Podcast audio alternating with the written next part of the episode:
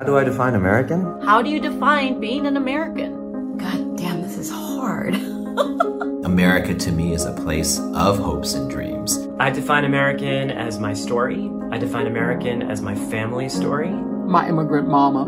My grandparents, H T and Ling, came to this country in nineteen forty-eight. They came over with two hundred dollars in their pockets and we settled in New York City. They came here because of Uh, the promise of pursuing your hopes and your dreams. She taught piano, she cleaned houses. He joined the army and he fought against Hitler. My dad just kind of saw an N B A game at the time. He saw Kareem Abdul-Jabbar. Kareem Abdul-Jabbar, famous for the sky hook, uh, and my dad just fell in love with the game of basketball. My identity and, and my place as an American has always been questioned. I really understood. Hi, listeners. Welcome to Immigrantly, a weekly podcast that features deeply personal conversations around race, identity, and the immigrant experience by revolutionizing storytelling. This is your host, Saadia Khan, and what you just heard was a clip from Define American's ten-year anniversary video, reminding us of the vast and amazing voices and faces behind the immigrant identity. For a long time, Define American has harnessed storytelling as an indispensable tool and medium for humanizing the immigrant narrative. When I look at their work, I feel invigorated, a kindred connection, because so much of their vision is shared by this podcast and the larger immigrant community. You know, sometimes stories get a rep for being fuzzy, like too much emotions or too few measures. Nevertheless, Immigrantly has persisted and you all are still here, for which I am so grateful. We are proof that storytelling is powerful. That storytelling, in all its messiness, is charged with tremendous personal and cultural meaning. Today's episode spotlights that power. It is on Define American's work in journalism, storytelling, and advocacy for immigrants and in immigration. We have Liz Robbins, the Director of Journalism Partnerships, on to speak about the organization and a recent report she co-authored with Sarah E. Lowe and Victoria Bouloubasis. The report is called Reimagining Immigrant News: North Carolina's Case for the Nation. The report was the outcome of a year-long project in collaboration with the Media Ecosystems Analysis Group and the University of Florida's Center for Public Interest Communications. The research was concerned with understanding to what extent news outlets produce accurate, nuanced portrayals of immigrants and how the stories about immigrants impact public attitudes. Interesting, right? As part of their investigation, Liz and her team poured through twenty-two North Carolinian print and digital sources, interviewed over fifty stakeholders, and surveyed more than eleven hundred consumers from the state. Talk about really dissecting an issue. In the interview, Liz and I discuss in depth the results of the report, the surprises and the learnings, and where we go from here. So let's get started. Liz, I'm so excited to have you on Immigrantly and share this physical space with me. So before we dive into the report, how are you feeling today? How is your heart?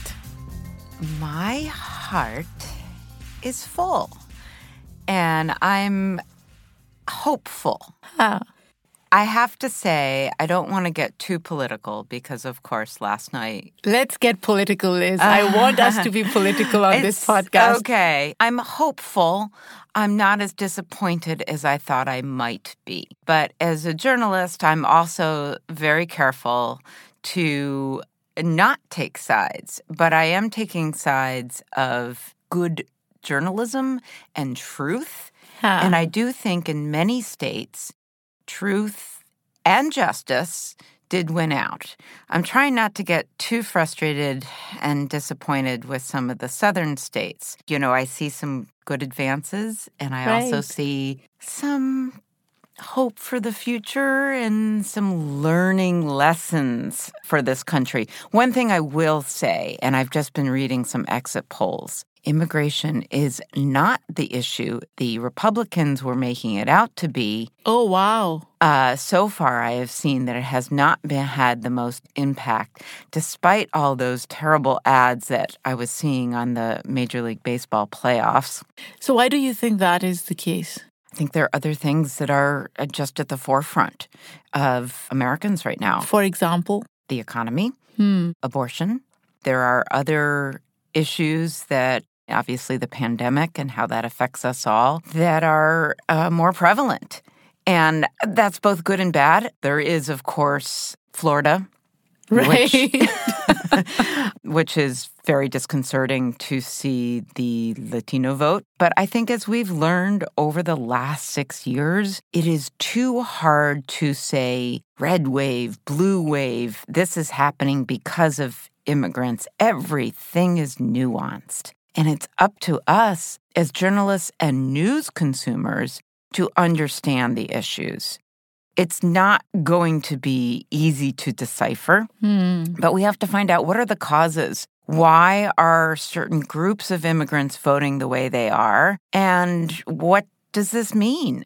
So that's what I'm most interested in today.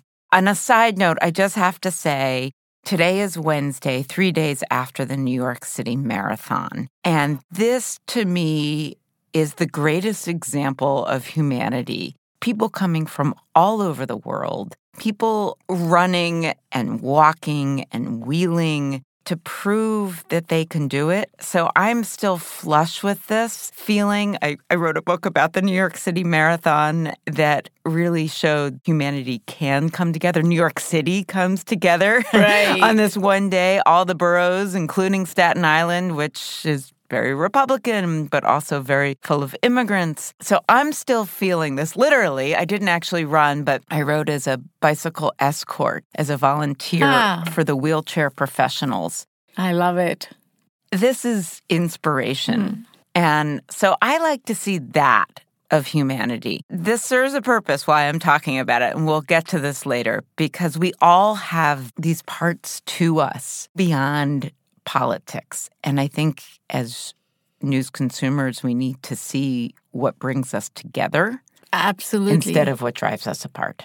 And Liz, just to give our listeners context, we are recording on the day after the midterm elections. The episode will release sometime end of November or beginning of December. But Liz and I are just talking about this because of how we're feeling. And as you, my heart is filled with gratitude. We put up a good fight. We are not there yet, but we are not worse off than what we thought we would be. Right. And I want to give a shout out to a specific demographic. Gen Z, you are the best Thank generation. You, Gen Z. Thank you, Gen Z, for organizing, for your empathy, for your compassion, for your collective responsibility. And I say this on my podcast so often, that we have to sometimes move away from this hyper-individualistic mm-hmm. mindset that a lot of Americans have.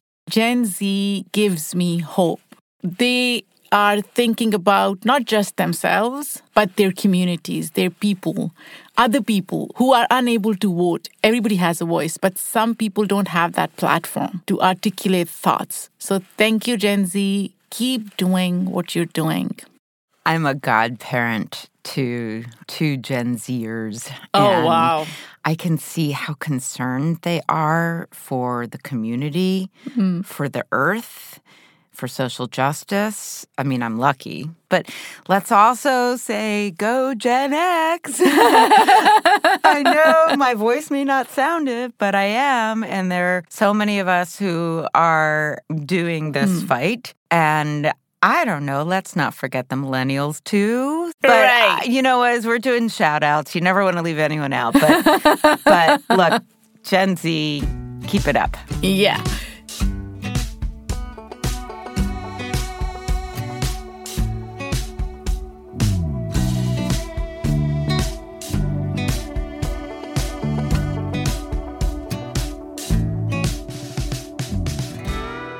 So, Liz, I am so excited to talk to you about this particular report.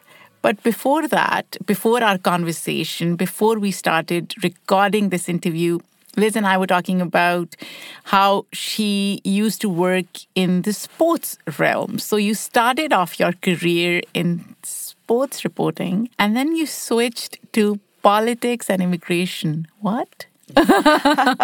How did this happen? It's not as different as you might think, Saadia. Hmm. It's not.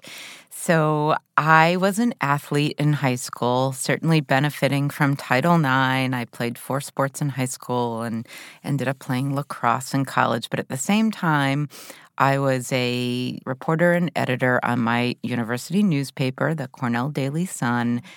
And I thought, okay, well, first of all, I think I'll have a career in journalism instead of sports, uh, actually being an athlete. But I really enjoyed not only covering women's sports professionally when I became a sports writer, but I was an N B A writer. A lot of people may not, some people do remember me, but I was the national columnist for the New York Times covering the N B A. And I covered the Nets and the Knicks.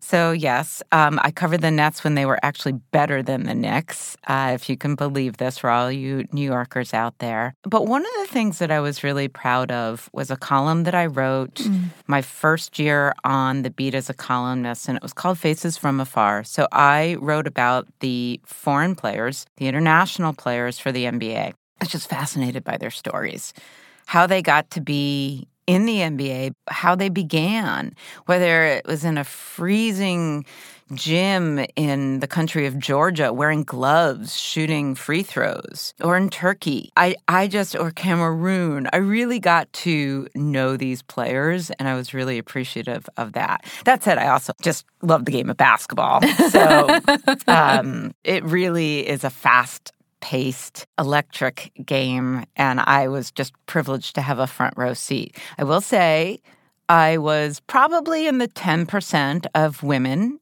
covering sports, and I've always been somewhat of an outsider in everything that I have done. Our listeners can't see, but I'm five foot six, which isn't all that tall in basketball, but pretty tall in the in the real world, somewhat blonde, and so I'd be going into these locker rooms. And you know how you do this? You prepare, you do your hard work, you have somebody really tall who's a guy in front of you, you know, basically blocking you out.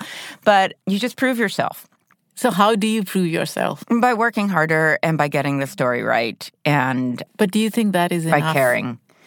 Oh, it'll never be enough for some people. I'm very grateful that I wasn't in the Twitter age of female sports writing because, um, or being a female, well, Uh, being a sports writer, because it's almost as bad, if maybe worse, than being an immigration reporter. I mean, I got death threats as an immigration reporter, especially the day after I did a story on Ramadan, and it was right after Orlando and, and the shootings in the nightclub, and it was just, it was it was very hard. I would get a lot of threats. And this is, of course, Twitter, which is, who knows in the time this airs if it'll still be around. But as a sports writer, I just had to have a thick skin. So I think that was good training. But here's where it's all leading to. So fifteen years of covering Olympics, U S Open tennis, and the N B A, I said, yeah, I really want to do more. So I wrote a book on the New York City Marathon, and I said, I loved covering the city and the vibrancy that you see in all the neighborhoods. So I asked the New York Times, I said, I want to switch. And they're like, oh, I don't know, you're a sports writer. I'm like, well, I have a brain and, uh, you know, I really understand so much more than just basketball. So I wrote this book, and, and then afterwards I worked on the breaking news desk. Like, remember when the plane landed in the Hudson? I was covering that and, you know, disasters around the world. And then they said, okay, I think you can do this. And I transitioned to the Metro Department. I covered Brooklyn. I was the Brooklyn bureau chief. Ah. So I was in every neighborhood of Brooklyn. Anything fun or... Oh, everything was fun. Everything was fun, right? But anything that you uncovered about Brooklyn that New Yorkers may not know about? Oh, that's a great question. I mean, it was certainly, when I was covering it, it was right at the heart of, you know, so much gentrification happening in Crown Heights and all over Brooklyn. And so I was really chronicling the older immigrant neighborhoods mm. that were transforming and the clash that was going on there. I also wrote about this, you know, the characters of Brooklyn.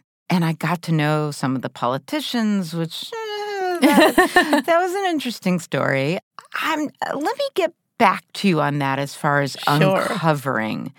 I just went to every single neighborhood and hung out in Uzbek neighborhoods. A lot of times I would be covering things after an event that could have been a tragedy, like shootings or a terrorist event, and also a lot in reaction to when President Trump, who was not then president, was running, and so much of his anti-immigrant rhetoric. Hmm. And so how different neighborhoods reacted to this. And this at this point in two thousand fifteen, I became the immigration reporter. So you made that switch against the backdrop of yep. political change that was taking place yes. in the U S. Yes. And two thousand fifteen was fascinating because, it, you know, you still have the end of Obama, the beginning of what Trump is proclaiming. And, I mean, let's not fool ourselves. Obama was not terrific overall. Thank you for, for saying that. For immigrants. And I wrote about family detention centers in Pennsylvania at the Berks Detention Center where mothers had a hunger strike. But you can almost see what was coming.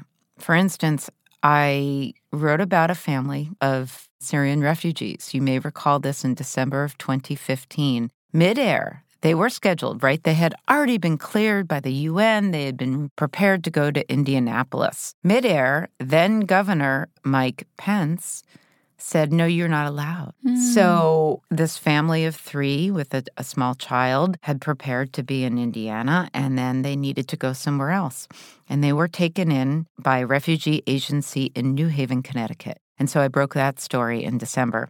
And it was pretty foreboding for what would happen, but also the humanity, how people reacted and welcomed this lovely family.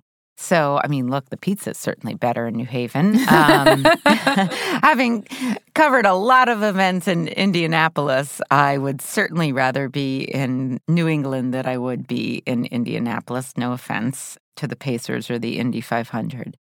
So that was fascinating. But I, I would say what I really enjoyed covering, but got to know DACA recipients during this time. And here's what was really interesting. In two thousand fifteen, they felt almost secure enough, not quite, but they shared their stories with me reluctantly. And I got to know, like, people in finance, teachers, a nurse who became a lawyer, who's hmm. an activist. So they were really fundamental in how I was reporting. And then from there, I covered Teachers for Teach for America, who are undocumented, and how this program lifted them up. So I had a basis of reporting that when I got to twenty seventeen, the day that the Trump administration ended DACA, well, of course, we know it's still going on, but I knew I could go to these sources and I understood what the consequences would be. So Liz, basically, you were seeing humanity at work. You were seeing the depth and breadth of the immigrant experience, the vast spectrum of immigrant identity. And that's how you started to work more and more in immigration, right? Absolutely. Um, and and it that's the greatest thing about New York. You don't need a passport. And I hung out in the Bronx with Ghanaians. During the World Cup, I actually, so this is back in twenty fourteen, it was me and, and twenty Ghanaians in a bodega, like with, you know, it was no air conditioning, and they're all singing, and they're all watching the World Cup game, Ghana versus U S, and they're all singing in Twi, and I had so much fun. And there's me, like, in the corner, right? I, I mean, you know, I didn't fit, but I was enjoying it. And then I ended up going back and wrote about a Ghanaian hip life star. And then I wrote about Guyana mm-hmm. in Brooklyn, and both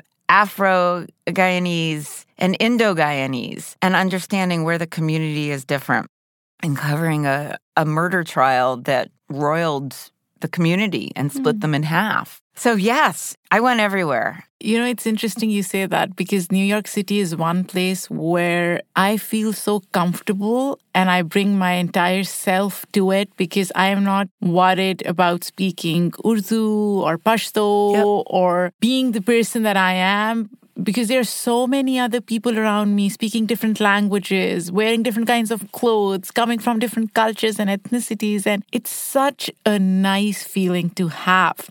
So Liz, let's move to the report, because yes. this report covers immigration, immigrant identity, how immigration is viewed, especially within the news ecosystem. And in the beginning, in the intro, I talked about what the report is called, and you focus basically on North Carolina as the case study state. And I wonder why North Carolina? We saw North Carolina as a bellwether for the nation, both politically and journalistically. Let's start with the journalism. North Carolina is dominated by one major newspaper chain, and that newspaper chain, McClatchy, is owned by a hedge fund. So this is pretty indicative of the climate around the country, and it is, despite what we have read on some negative aspects of a hedge fund owning. I, I do think that they, in North Carolina, the, the three major newspapers, the Charlotte Observer and the News and Observer of Raleigh and the Durham Sun, which they're all connected, I think they're trying. However, as we've seen with Gannett and layoffs, and there are just so many unknowns when you have a hedge fund running a newspaper chain. It's not great business right now. So what happens? So in this gap, you have nonprofit news organizations starting up, and you have national public radio sites gaining strength. But with limited resources. With limited resources. And you also have community news, ethnic newspapers, and digital websites. Digital sites that are growing their journalism for the community, not just about the community, but for, by, and with the community. So I saw this as really indicative of what you're seeing across the country. Politically, as we saw last night in the midterms, um, it's a swing state, swinging towards the right. And as we saw in our audience That's surveys, a bummer.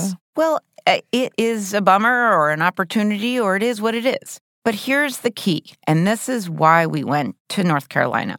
This state has doubled its population of immigrants in twenty years. And what we're seeing across the United States is a growth of immigrant population. It is a trend, and you see it in North Carolina. You see it in other states as well, but you really see it here. And yes, it started with immigrants really from Mexico and Central America in the late nineties, early two thousands, but now you're seeing Asian immigrants, mm-hmm. African immigrants, Eastern European immigrants, certainly Ukrainians and Venezuelans are coming. So it is, it's a hot spot right now.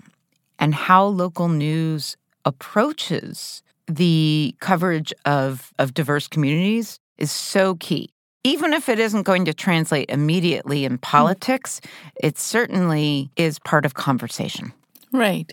Who is your intended audience for this particular report, and what is the goal? Calling all editors, calling all news decision makers. Any of you who may be listening to this, you are our target audience. If you are listening to this and you say, hey, wait, my uncle is at a newspaper or my uncle is, um, you know, doing something. If you are not of the generation, but you know somebody who is, please contact me. So this is, we want to make change in newsrooms, in stations, in living rooms where news is created. Talk me through that change. Wow. Okay, so change is hard. um, our intended audience and the goal, your second question, is grand systemic change. And for n- newsrooms to be covering the communities and reflecting the communities that the demographics actually show. And it's really the responsibility of newsrooms to cover their full communities. And it's not just when a tragedy strikes or there's crisis or there's a crime. You have to understand who lives in your neighborhoods. it's not just being responsible. It's also good business. How is it good okay. business? So the goal is, first of all, let me get back to this. The, hmm. the goal is to have this change not only in the people who cover it, but in the subjects that they cover. More consistent coverage and more coverage that is integrated into other topics beyond just immigration.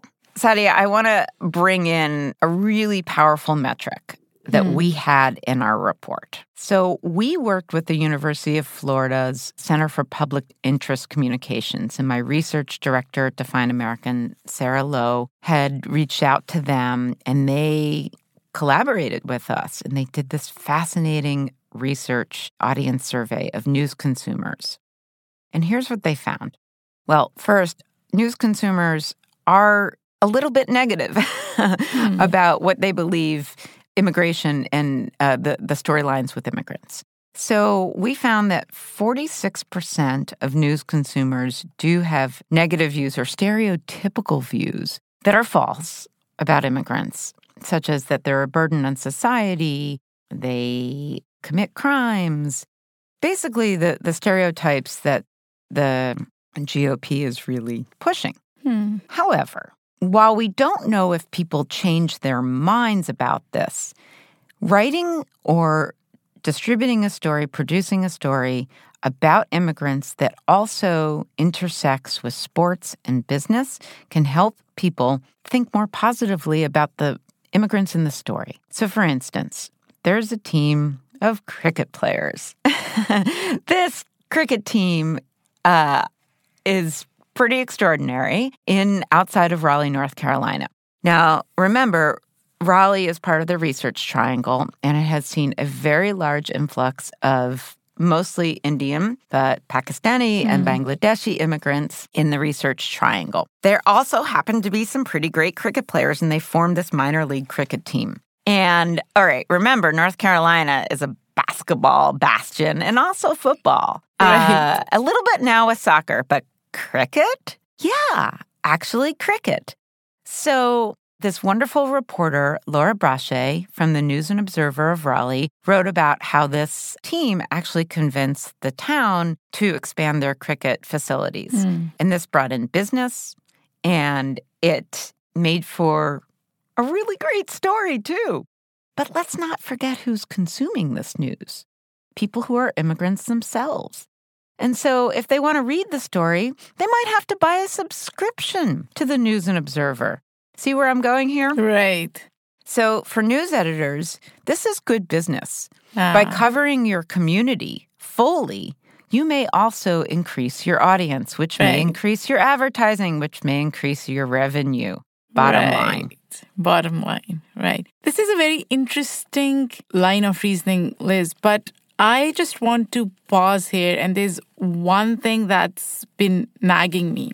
Yes. Uh, is the rationale for humanizing immigrants, right? So either we present them as mm-hmm. good for the economy, for business, or we must demonstrate the goodness in immigrants just like everybody else. By setting this imperative, mm-hmm. it is implied that immigrants are not inherently at the same standard as white folks, right? So overemphasizing immigrants' personhood mm-hmm. draws attention to othering them more, right? I am so glad that you put this out there. First of all, of all the interviews I've had this month about this report, you're the first person to recognize this, and it's something we talked about.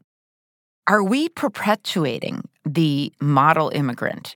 Because right. you have this good immigrant and bad immigrant when people are very complex. It's nuanced. It's not just, well, I'm good for society, so you have to really uplift this. Why can't we just focus on people who are average and not right. contributing, but just being here? It's a really good question. And it is othering by saying, oh, look, they're just like us.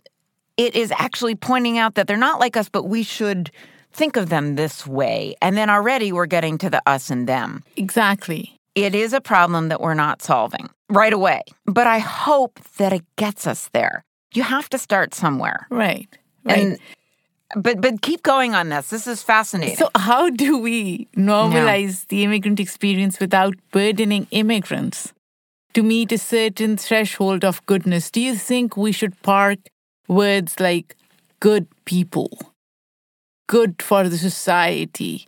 They are not criminals because they are good. We are all human. We all want to be looked at as three-dimensional characters. Yes, there is goodness in us, but then we have weaknesses, fears and anxieties, strengths and whatever, right?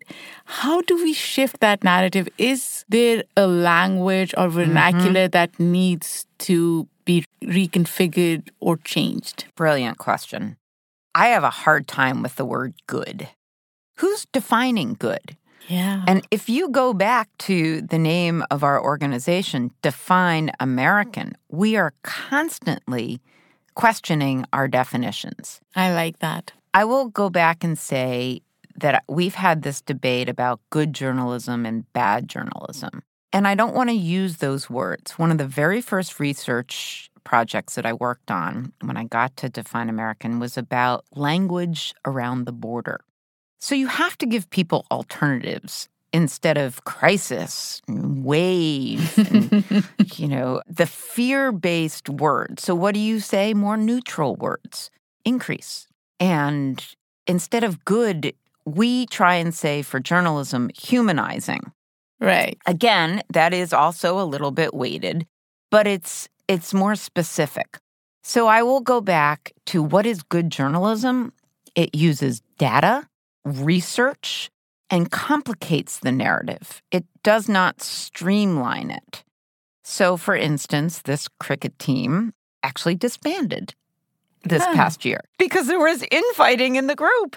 And so I don't know the full story, but it's just an, uh, an interesting sideline. But another team formed, hmm. and it's still good for the community.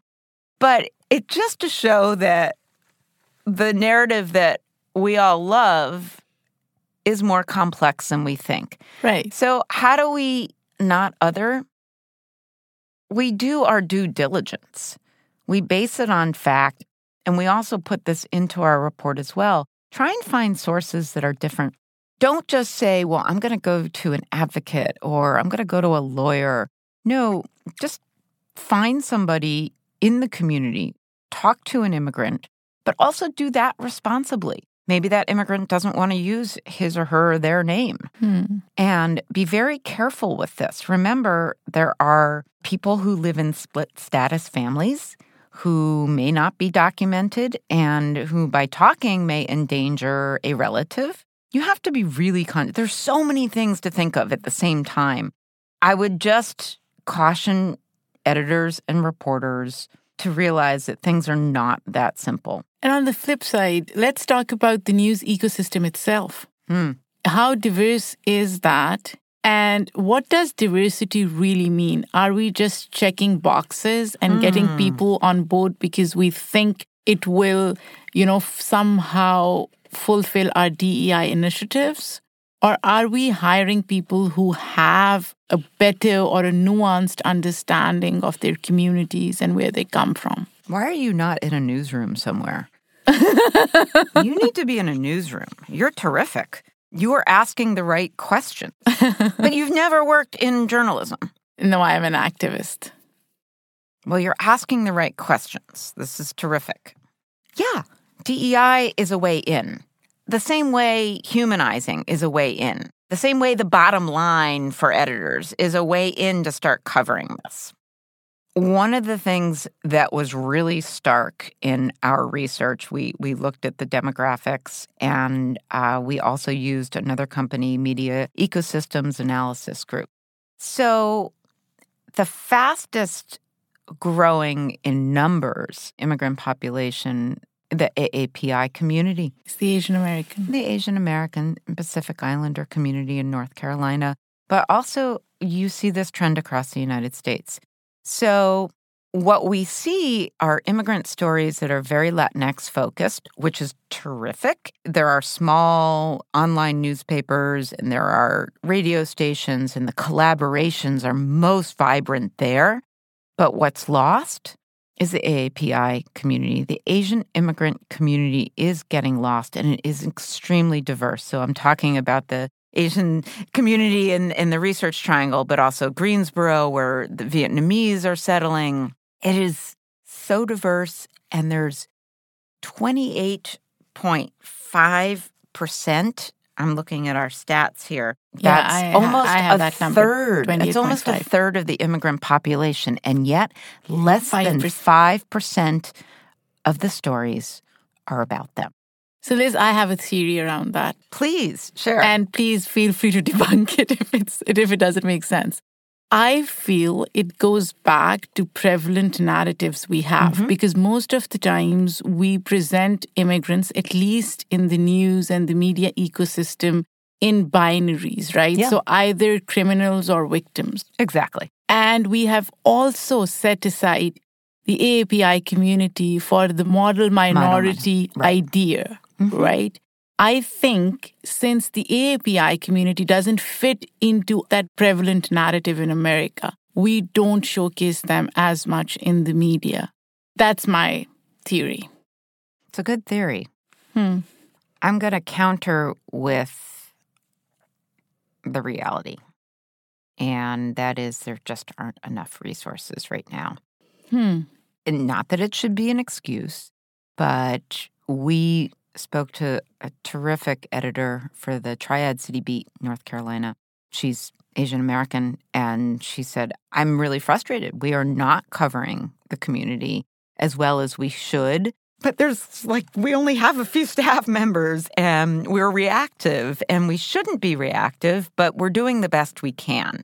Now, I do know that Sayaka and her organization, her news operation, did get some great funding recently. So hopefully that will change. But money is really an issue in newsrooms everywhere. Oh my gosh, let's talk about money. Okay. Let's talk, let's about, talk about money. money.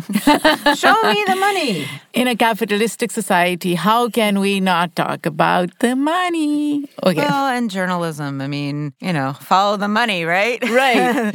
Woodward and Bernstein, it still goes back to that, just a different so context. So let's talk about the funding sources. Yeah. Who are the people who are funding news outlets, legacy news outlets, nonprofit? How do we redirect funding to authentic storytelling and authentic news reporting? So I would say that, and this has been a little bit in the news, a bit controversial, because there are foundations that work, like the Institute for Nonprofit News, that work directly. They're kind of the umbrella organization, or the local online news publishers, uh, Lion. I think they do great work. The best thing to do is to contribute directly to the online news organizations themselves. That's nonprofit. The interesting thing is we focus on Enlace Latino N C. You know, it's like a five-person operation, and they won all these wonderful awards, but they're still looking for funding. So they go for grants. And normally, you can't just rely on one grant. You have to rely on several at a, at a time. So collaborations are really key. So I'm going to get into two other organizations that are really the backbone right now of local immigration reporting. There's Solutions Journalism Network that funds really work that is not just about a community, but for and by and with the community. And it is what it says, you know, trying to find solutions rather than and carry on uh, a story from the beginning and then following up to see if solutions actually were enacted. That's number one. Number two is Report for America. So this is, I don't know if you're familiar with Report for America, but they fund, they underwrite more than three hundred positions across the country. So they actually, on the one hand, they are providing young talent for newsrooms to cover their marginalized and previously underserved communities. It's on the Teach for America model. And so it's service journalism at its finest. It can also be a crutch for legacy news operations because Report for America pays half their salary. And then that's the first year. And then the next year, it's apportioned. And then it goes on from there, and it's a temporary position. So it's almost like, oh, we can afford to do this, like you said, checking a D E I box, if Report for America is involved. So it almost makes them say, oh, we don't need to keep this a permanent position. That doesn't happen everywhere. For example, W F A E, the radio station in Charlotte that I focused on, um, that we mm. wrote about, they have this position, even though it changes every three years. They have made it permanent, where the reporter covers the Latino community and consultation and collaboration with La Noticia, the oldest newspaper in the state, Spanish-language newspaper, mm. printed newspaper. So these are great advances. Where else does funding come? We're waiting. What can consumers do to move the needle? Well, they can purchase a subscription. yeah. uh, I've been delighted, actually, even though McClatchy would not allow me to speak to its reporters, which I found so frustrating because it actually could have helped them. And so uh, we had to do this whole cricket story without getting the, the details, knowing how many subscriptions increased after the story, knowing what the, the metrics were. On the other hand, they are trying to do more with less. So you can subscribe. You can, you know, donate to N P R. You can read and engage. You can talk to journalists. Mm. You could suggest stories. Oh, my goodness, you know, tip lines. That used to be a thing. And now we, well, we were doing it on Twitter, but don't know how long we will be doing that. That's to be determined. So, Liz, I was going to ask you about social media, right? My sixteen-year-old gets all her information. TikTok? TikTok. Yeah. Like everything. Yep. From news, politics, food, fashion. Yep. It's all TikTok. How has that mm-hmm. influenced what's happening within the traditional news outlets space? Great question again. I have been to two huge journalism conferences, the National Association of Hispanic Journalists in conjunction with the National Association of Black Journalists in Las Vegas in the summer. And I was just at the Society of Professional Journalists Conference, mostly for student journalists in D C. And the two biggest, other than the Woodward and Bernstein lecture, the two biggest panels, most well-attended throughout the door, you know, all the way out the door, was the TikTok. This isn't going away. And you know who has done the best job with this? The Washington Post. The Washington Post TikTok is, like, they were on it early. So news really is entertainment. And we have to evolve. And we have to evolve. And it's really interesting because both of the news executives that I talked to, the Telemundo executive, Daniel Viotto, who is older than I am, and it was born in Argentina, and he's like, this is the wave of the future. And he said, right now, however, we're still connecting via Facebook for a lot of our... So immigrant households are divergent, right? The older generation is Facebook and Instagram, I but feel TikTok like is... Facebook is just... dying, even for older oh, yeah. generations. Well, today, the news... It's I mean, dead. Yeah, I feel like it's Meta dead. Had layoffs. Oh, it's totally dead. I mean, you know, my godchildren will laugh at me. But, I mean, I just... I end up posting there because Instagram posts it back on Facebook. But no, TikTok is the way to go. And news organizations need to recognize this, and they are. N B C is doing a fantastic job. Hmm. Video is everything. And... the sooner we realize how to do this. Like, this report gives us a foundation, and now we need to look more critically at how do we package it. Right. Especially right. before twenty twenty-four. You know, it's interesting what you said about TikTok, because Immigrantly has a very small presence on TikTok, and I have to make these really, as my kids would call it, cringy videos, because that's the only way... Well, they should make them. I am enjoying it in a very weird Why? way. I don't know. What's I, fun about it? I don't know. It's me being me and not worrying. Yes. And I'm like, nobody's going to judge me. What, like a fifteen-year-old will judge me? No, they won't. I think this... Okay, they will, but they won't tell you. They, they won't tell you, right? Or it's so liberating in a way. It's like, just be yourself. Nobody will care. And you can express your thoughts and ideas. So yeah, I mean, TikTok is, it, it's fun. If you haven't tried it, Liz, do try it. Oh, that. no, I have tried it. Our very first video, which you can go back to on Define American, we put it on TikTok. and it, it was about language at the border. Hello, it looks like you've been watching news coverage about the U S southern border. Have you noticed a common theme? Crisis, wave, surge. These terms make immigrants seem like a dangerous force to be feared. Recently, we analyzed the ratio of negative to neutral terms that news outlets used. We found some troubling results.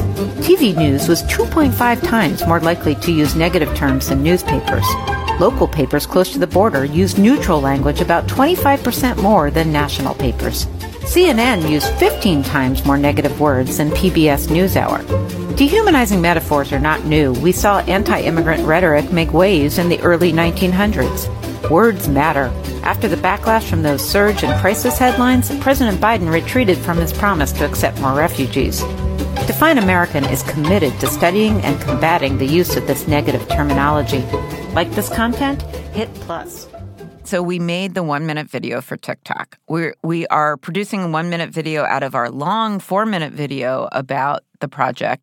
And that's that's still being worked on right now. But no, I agree with you. Yeah. I can see this.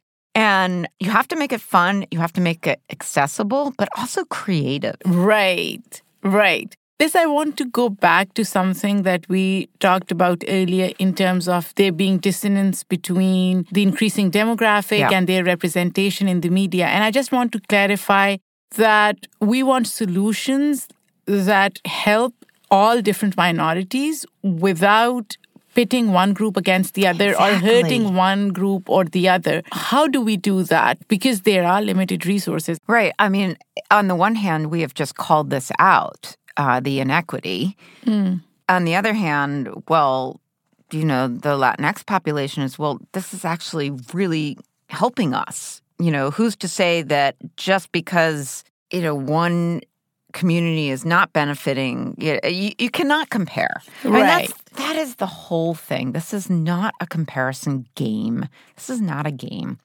I think news organizations need to recognize it first and then not check boxes and not do a story just to do a story. And and I'm not saying, you know, you, you have to go into a community and get sources. So partner with organizations. Work with advocates to say, who should I talk to? I think that's really the key because inevitably something will happen. Back, you know, forty minutes ago, I was talking about the Uzbek community and I covered them in a crisis, in a tragedy. Mm-hmm.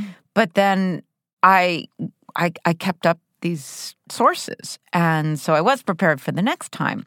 But it's just checking in and getting to know people to have the curiosity and to spend that extra time. One thing that we haven't talked about that I do want to add, and I think this is really crucial, is rural reporting. Here we are in New York City, and so we don't think about it much, but New York has a lot of rural areas, right? In addition to the rest of the country. And you see a lot of disparity there, too. And we write about this in North Carolina, in Western North Carolina especially, where there used to be a reporter for the N P R station, and she left the job. There was just too many demands on her, and she wasn't able to do what she wanted to do, and there weren't resources. So I think it's both ethnicity and regionality, religion. There are so many factors that you don't want to pit one group over another or one factor over another. Mm. Boy, this is a lot for news leaders to take in, right? How do you do this if you don't have a lot of money? They should read this report. That's what they need to do. That's the first step. We don't just say, here's what you're not doing. We give recommendations. Right. So I right. think the recommendations boil down to three, and then from there I could explain. But so I have this tagline, and it's integrate, collaborate, educate. Hmm. So this goes back to your original question about the goals. So integrate, going back to sports and business, culture, food. Entertainment. Entertainment, exactly. So highlight and feature communities this way. And then don't make it an immigration story. Make it just a story about the topic. A human story. A human story. And then So how, and I'm going to skip to the third one, which is educate. So news organizations aren't going to have a lot of money, even though we are saying have someone cover immigrant communities, diverse communities, whatever you want to call it, have someone do that. But if they don't have someone, then train people who are covering courts and cops and business and sports hmm. to understand how to cover immigrants responsibly, language, and what, what the law, what the basic laws are. I mean, people don't understand the complexity of asylum law or using the term undocumented and what that means, especially if people may have temporary protected status. So educate newsrooms. So at Define American, I'm developing this program. I have a one-hour seminar that we do on Zoom, but I can also go into newsrooms and give people these awesome pens, which I just gave you, and have us go in and open yeah. up a forum, and, you know, people can suggest ideas. So that's the integrate and the educate. And the middle part is collaborate. Okay, so you're you're a legacy newsroom and you want to perhaps collaborate with a podcast that I was going to say about that. Yes. Muslim Americans, such as in uh, U N C Chapel Hill, there's a, a great podcast that's going on that we focus in here. So find, think outside the box, find other partners. I know there's a lot of hesitation about so-called objectivity in journalism, and we could have a whole another hour discussion about exactly. that. But there's something to be said about experience, lived yeah. experience. And journalists are starting to recognize that, oh, maybe you can cover immigration if you are an immigrant. There are immigrants, there are DACA recipients who are covering immigration. It's just like, you know, telling me, oh, you can't cover sports because you're a woman, or you can only cover women's sports. Let's just think outside hmm. the box here. And decenter yourself. Exactly. Sometimes that happens a lot too, but I love all those ideas. Liz, where can people find this report? So you can go on our website, define american dot com. And uh, you can see the story of our founder, Jose Antonio Vargas, who, of course, a Pulitzer Prize winner who came out as undocumented in the New York Times in twenty eleven. And then right under his story is our report, which is Reimagining Immigration News: North Carolina's Case for the Nation. I also wrote a piece uh, for Pointer, the industry organization, the institute that examines and educates journalists. And we can put that in our show notes, and That's we'll put great. It on our website. It, it has a little uh, introduction about how I used to cover basketball in the state of North Carolina. And then, you know, fully, this is not a Duke-Carolina matchup. And that's what's so great about it. But before I let you go, Liz, I have another question that I ask all ah. my guests. This is a fun question. If you were to define America in a word or a sentence or a phrase, how would you do that? Long pause. This is my work. I don't even know if I can boil it down into one, but vibrantly complex and human. I like that. I like the human word. You know, I've interviewed almost two hundred folks. Nobody's ever used human for America. Strange. And if they have, I'm sorry, I don't remember. Well, I think that's our theme today, too. Humanizing, and, and what exactly does that mean?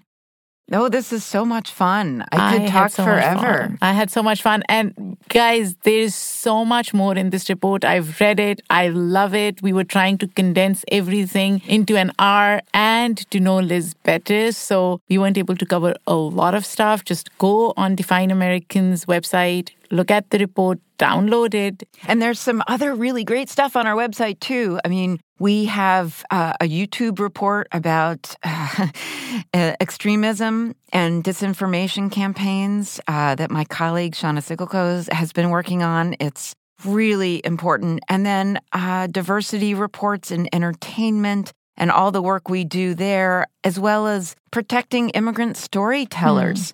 So I'm really lucky to be part of this small community at Define American and bringing journalism into our core goal, and that is to change the narrative. Absolutely. Thank you so much, Liz. This was wonderful. Awesome. Thank you, Saadia. Thank you.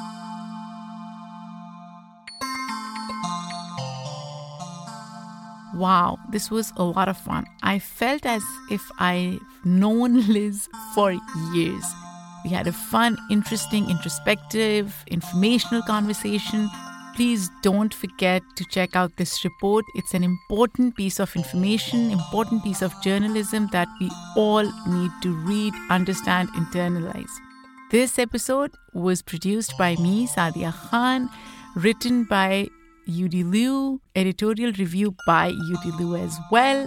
Our editor for this particular episode is Hazek. Until next time, take care.